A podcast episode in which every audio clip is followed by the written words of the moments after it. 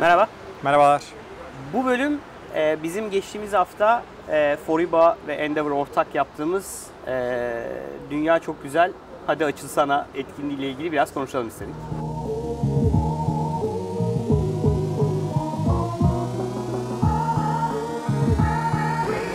Kulüp olarak zaten siz bu yıl değil mi asıl aksiyonu aldınız? Evet bu sene Ciddi e, bir büyüme şöyle, sağlıyorsunuz. Geçen senenin e, ortaları gibi biz yönetim kurulunda bir karar verdik. Dedik ki Foriba olarak aslında uzun zamandır konuşuyoruz. Ben hatta e, ilk 2014'te yatırım almıştık. Revo ve hani o dönemki yatırımcılara yaptığım e, yatırımcı dekimde Foriba'yı biz yurt dışına açacağız diye planımız uzun zamandan beri var. Yani 4 seneden beri aslında yani bugün itibariyle 4 senedir olan bir plan.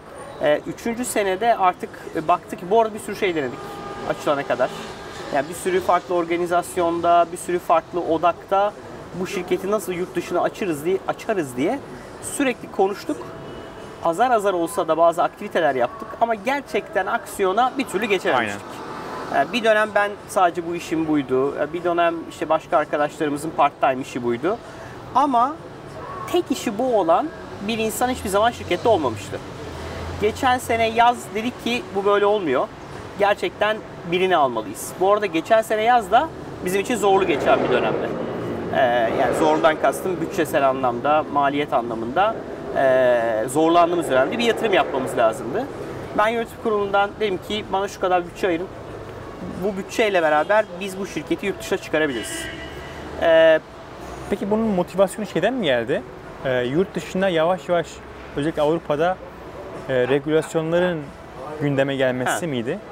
Aslında öyle değildi. Aslında e, Türkiye'de yeterince hızlı büyüyememekti. Türkiye'de büyüyoruz biz. Türkiye yani yatırım aldığımız şey seneden yaptı. beri Türkiye büyüyor. Ama bazı seneler pazar büyümüyor. Hatta belli senelerde pazar küçüldü. Pazarın küçüldüğü dönemde bile büyümeye biz başardık. Ama dramatik büyüyemedik yani bir türlü. Yani dramatikten kastım şirket iki, iki katına çıkaramadık hiçbir sene. Evet. Ee, o nedenle de dedik ki yani bu artık kaçınılmaz. Yani çare gerçekten yurt dışına da artık bizim ihracat yapabilir hale gelmemizdi. Ee, gerçekten de öyle oldu. Ee, işte geçen senenin yazında karar verdik. İlk bu konuyla ilgili ekip arkadaşımızı da Kasım'da yanılmıyorsam Bulut bize katıldı. Ee, Bulut geldiğindeki tek bir hedefi vardı. Ee, bizde hedefler 3'er aylık. İlk 3 aylık hedefi en az 10 tane ülkeye bakıp, 10 farklı pazara bakıp e, bizim bir checklistimiz var. Yani bir ülkeye girerken nelere bakmamız lazım? İşte bizim özellikle büyük müşterilerin olduğu ülkelere bakmamız lazım. E, regülasyonun olması lazım ve zorunlu bir regülasyonun olması lazım. E, bizim o regülasyona uygun ürün çıkartabilip çıkartamayacağımızla ilgili kısım var. E, sonra Bulut 3 ayını buna harcadı ve 3 ay sonra biz şeyi gördük. Gidebileceğimiz yerleri gördük. Bu arada çalışmaya başlamadan önceki öngörümüz Kazakistan, Azerbaycan, Orta Doğu, Endonezya hep doğuya bakıyorduk. Ben Avrupa'da bir şey satabileceğimizi biz hiçbirimiz aslında bu kadar hayal etmiyorduk. Tabii ki bir Avrupa şeyimiz vardı, motivasyonumuz vardı, bakıyorduk, ediyorduk. Almanya mesela baktığımız ülkelerden birisi çünkü regülasyon vardı. Öyle mi? Evet ama e, çalışmaya başlamadan önceki genel kültür bilgimizle 3 ayın sonunda geldiğimiz yere bambaşkaydı. Öngördüğümüz ülkelerin hiçbirinde yoktuk. Yani o daha önceden o 2 sene 3 sene e, böyle jimnastik yaptığımız böyle hani e, ufak ufak baktığımız şeylerin aslında çok da gerçek olmadığını bambaşka bir doğrultu Yani bulduk. 3 ayda aslında filtreleme yaptınız. 3 ayda nereye gideceğimize Biz karar nereye gidebiliriz ve orada ne yapabiliriz? Ve o 3 ay boyunca hiç seyahat etmedik. Yani güzel. gidip bir ülkeye bir uçak bileti alıp gidip orada bir şey yapmadık. Tamamen masa başı çalıştık yani. LinkedIn.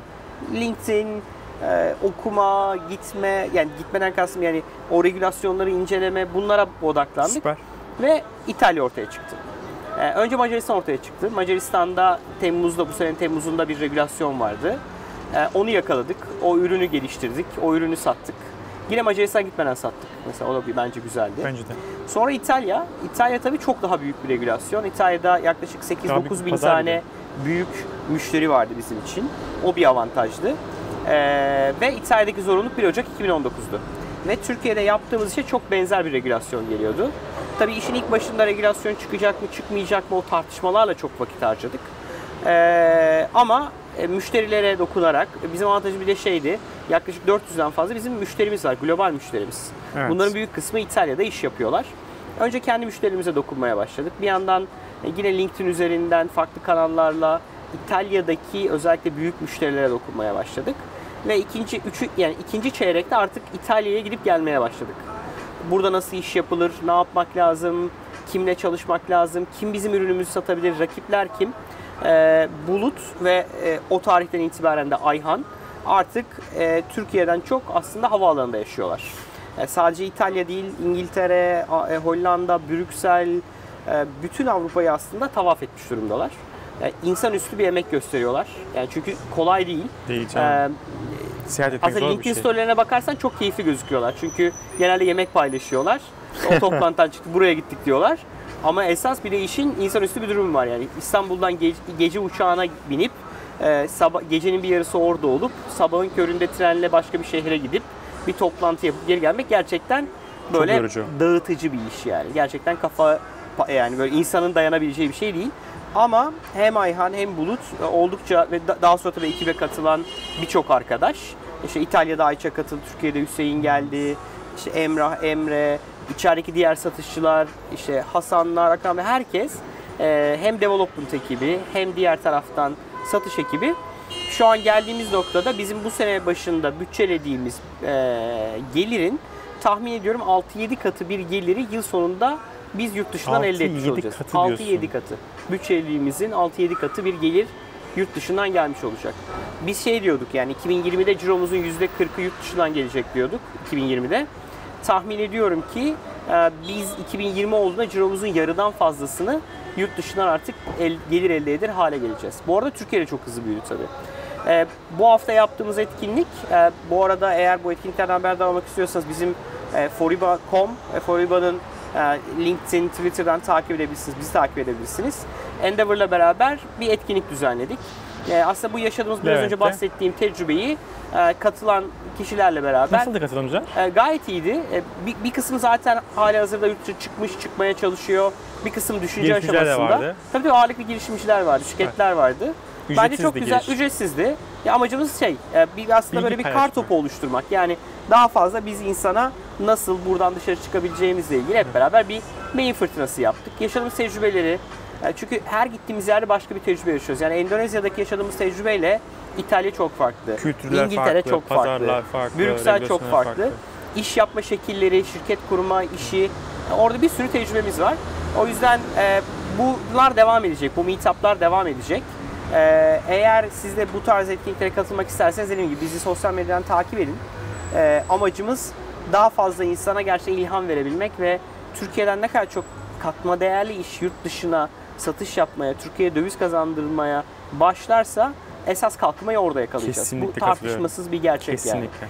Ve Türkiye'de çok kaliteli insanlar var. Çok kaliteli developerlar var. Çok kaliteli şirketler var. Ama maalesef bizim düştüğümüz o tuzakta herkes e, böyle zamanın %10'unu %20'sini ayırarak bu işi yapmaya çalışıyor.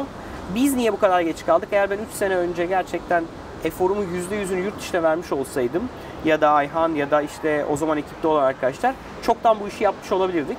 Ama odaklanmak gerekiyor. Odaklandıktan sonra arkası pıtır pıtır açıldı gerçekten. Ve şunu da görüyorsun. Güzel bir sonuç çıkmaya başladıktan sonra çok motive oluyorsun ve mi ya? hızlanıyorsun yani. en güzeli bence o zaten. Evet kesinlikle öyle. Böyle e, keyifliydi yani. E, katılmak isteyen herkesi bundan sonra Kaç kişi toplantıda vardı bekliyoruz. Tahmin ediyorum bir 50 kişi falan vardı. 40-50 kişi vardı yani. Burada Levent'te yaptık. Perkinson'da yaptık etkinliği. E, umarım katılanlar da keyif almıştır. Katılanlar varsa Devam gelirse mutlaka bence aşağı herkes yorumlara katılmalı. yazsınlar. Olmadı bu arada bir- bir konuları da sefere da şey değiştireceğiz. Evet olabilir. Konuları da değiştireceğiz bu Paylaşalım. arada. Ee, hani ya Foriba bu işi nasıl yaptı? Buradaki tecrübesi nedir? Ya da Endonezya konuşalım sadece, İtalya konuşalım sadece. Ee, lütfen yorumlarınızı yazın. Ona göre Aynen. ilerleyelim. Buradan da duyur- duyurabiliriz yani. Haber olabilirler. İzlediğiniz için teşekkür ederiz. Çok teşekkürler. Umarım keyif almışsınızdır. Bildiğiniz gibi Gümlet Medya ile beraber yapıyoruz podcastleri. Bizim dışımızda girişimci muhabbeti, serbest oyun imalatı ve paraşüt üretim bandı var. Hem bize hem onları tüm podcast uygulamalarından cep telefonunuza indirip duyurabilirsiniz. Lütfen destek olmak için bölümü paylaşın. Çok teşekkür ederiz. Bir sonraki bölümde Görüşmek, görüşmek üzere. üzere.